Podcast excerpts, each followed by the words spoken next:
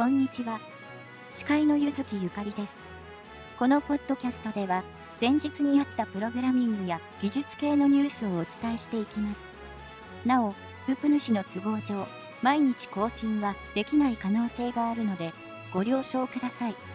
また、ウプ主の文才を鍛えるということも目的に入っているので、下手な文章ですが、聞いていただけると嬉しいです。ニュースです。イーロン・マスク氏、脳インターフェースのニューラルリンクの技術をライブ披露。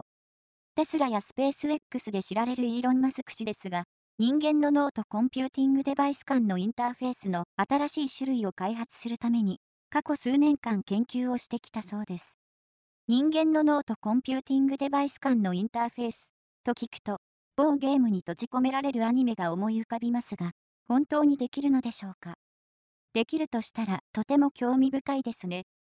このニューラルリンクは、頭蓋骨に取り付けても髪の毛で隠れるほど小さいものらしいです。髪の毛がない人はどうすればいいのでしょうか。このニューラルリンクのデモでは、豚の脳内の信号からデータを受信する読み取りデバイスが披露されたそうです。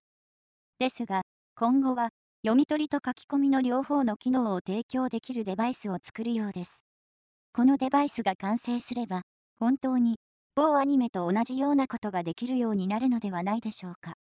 神経学的にまだ問題があるようですが、それを解決してぜひ製品化してほしいですね。